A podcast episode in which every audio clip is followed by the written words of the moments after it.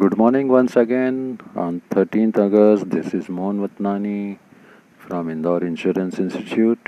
We are discussing uh, IC 45 General Insurance Underwriting. It's a beautiful book published by Insurance Institute of India, Mumbai. You should read it. And uh, if you want to learn underwriting, this is a very good book go and purchase uh, from Indore Insurance Institute or uh, from any other insurance institute. Most of the cities are having uh, local institutes. Uh, what type of uh, this is audio number two on underwriting? What type of uh, underwriters are there? Underwriters are specialist officers to deal with the underwriting department uh, modern concept says that there there is basically two uh, underwriters. One for property and casualty underwriters. This is based on uh, USA or European countries study. In India underwriters uh, in general insurance for fire uh, marine and miscellaneous whereas in uh, foreign countries the concept is divided into two property casualty underwriters and personal uh, lines and uh, commercial lines underwriters. Then uh, property casual, casualty underwriters is further divided into fire, marine, motor, miscellaneous and personal line uh, is divided into life, health, then uh, group underwriters and liability insurance. Liability is of uh, different types commercial liability, professional liability, workman compensation underwriter, product liability underwriter, and general uh, liability underwriter. Marine is further divided into cargo underwriter and hull underwriter. So, this way, the whole department is design, designed to work uh, in insurance companies. Now what are the underwriting decisions underwriting decision क्या होते हैं? Under writing decision पहले पहले हम proposal को evaluate करेंगे। आ, उसके बाद डिसीज़न लेंगे। भाई डिसीज़न ये हो सकता है रिस्क को एक्सेप्ट करो ना करो है ना? रिजेक्ट करो। करो तो क्या स्टैंडर्ड पॉलिसी टर्म्स पे करेंगे या कुछ स्पेशल टर्म्स लगाएँगे उसके लिए? जैसे मान लीजिए रिस्क थोड़ी ज़्यादा ख़तरनाक है या रिस्क में ज़्यादा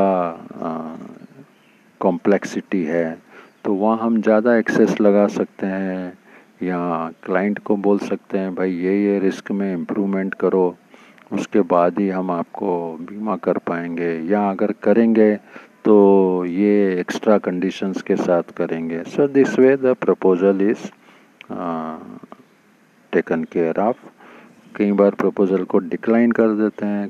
कंपनी बोलती no this can not be accepted कुछ डिक्लाइन लिस्ट होती है कंपनी के पास कि इस तरह की रिस्क हम एक्सेप्ट नहीं करेंगे। So this way the underwriting decision is taken by underwriting officers policy to be issued on preferred basis number one हाँ अगर स्टैंडर्ड रिस्क है, कोई प्रॉब्लम नहीं है तो उसको अंडरराइटर पहले एक्सेप्ट करेगा, उसकी पॉलिसी निकाल देगा। ठीक है policy to be issued on a standard basis policy to be issued on substandard basis अगर रिस्क में कोई प्रॉब्लम है तो सब स्टैंडर्ड कर देगा, उसको प्रीमियम ज़्यादा ले सकता है, उसमें कुछ स्पेशल कंडीशन लगा देता है। So issuing policy with certain exclusions ये भी होता है कि फला रिस्क हम कवर नहीं करेंगे, या क्लेम में हम इतना ज़्यादा एक्सेस लगाएँगे। So this is how the underwriting department treats different proposals which they receive monitoring of underwriting decision once a policy is issued underwriters continue to monitor the policy from underwriting perspective वो monitoring क्या होगी? Policy renewal time पे हो जाए और periodical interval पे छः महीने, बारह महीने या क्लेम जब होता है तो उसको रिव्यू करे पॉलिसी को। बड़े बड़े प्रपोजल होते हैं, उनको रिव्यू करना पड़ता है टाइम टू टाइम फैक्ट्रीज़ के इंस्पेक्शन करना पड़ता है। ये सारी चीज़ें अंडर राइटिंग का ही पार्ट है।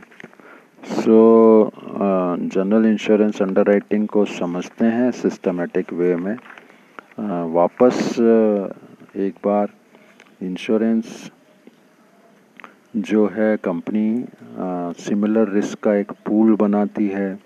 उस पूल को आ, देखती है कि इस पूल में जैसे फायर पूल बनाया या फायर के अंदर भी डिफरेंट फैक्ट्रीज़ का एक पूल क्रिएट किया प्लास्टिक फैक्ट्रीज़ का, या आयरन फैक्ट्रीज़ का टॉय मैन्युफैक्चरिंग का तो वो सारी फैक्ट्री एक जगह पूल करके वो स्टडी करेंगे रेंडमली उसमें चेक करेंगे कि कितना लॉस इसमें पर्टिकुलर ग्रुप में होता है। सिमिलर कार स्कूटर मोटरसाइकिल सबके डिफरेंट डिफरेंट ग्रुप्स बनाए जा सकते हैं। पुलिंग करने का मतलब यह है कि देखा जाए कि कितना क्लेम आ रहा है राइट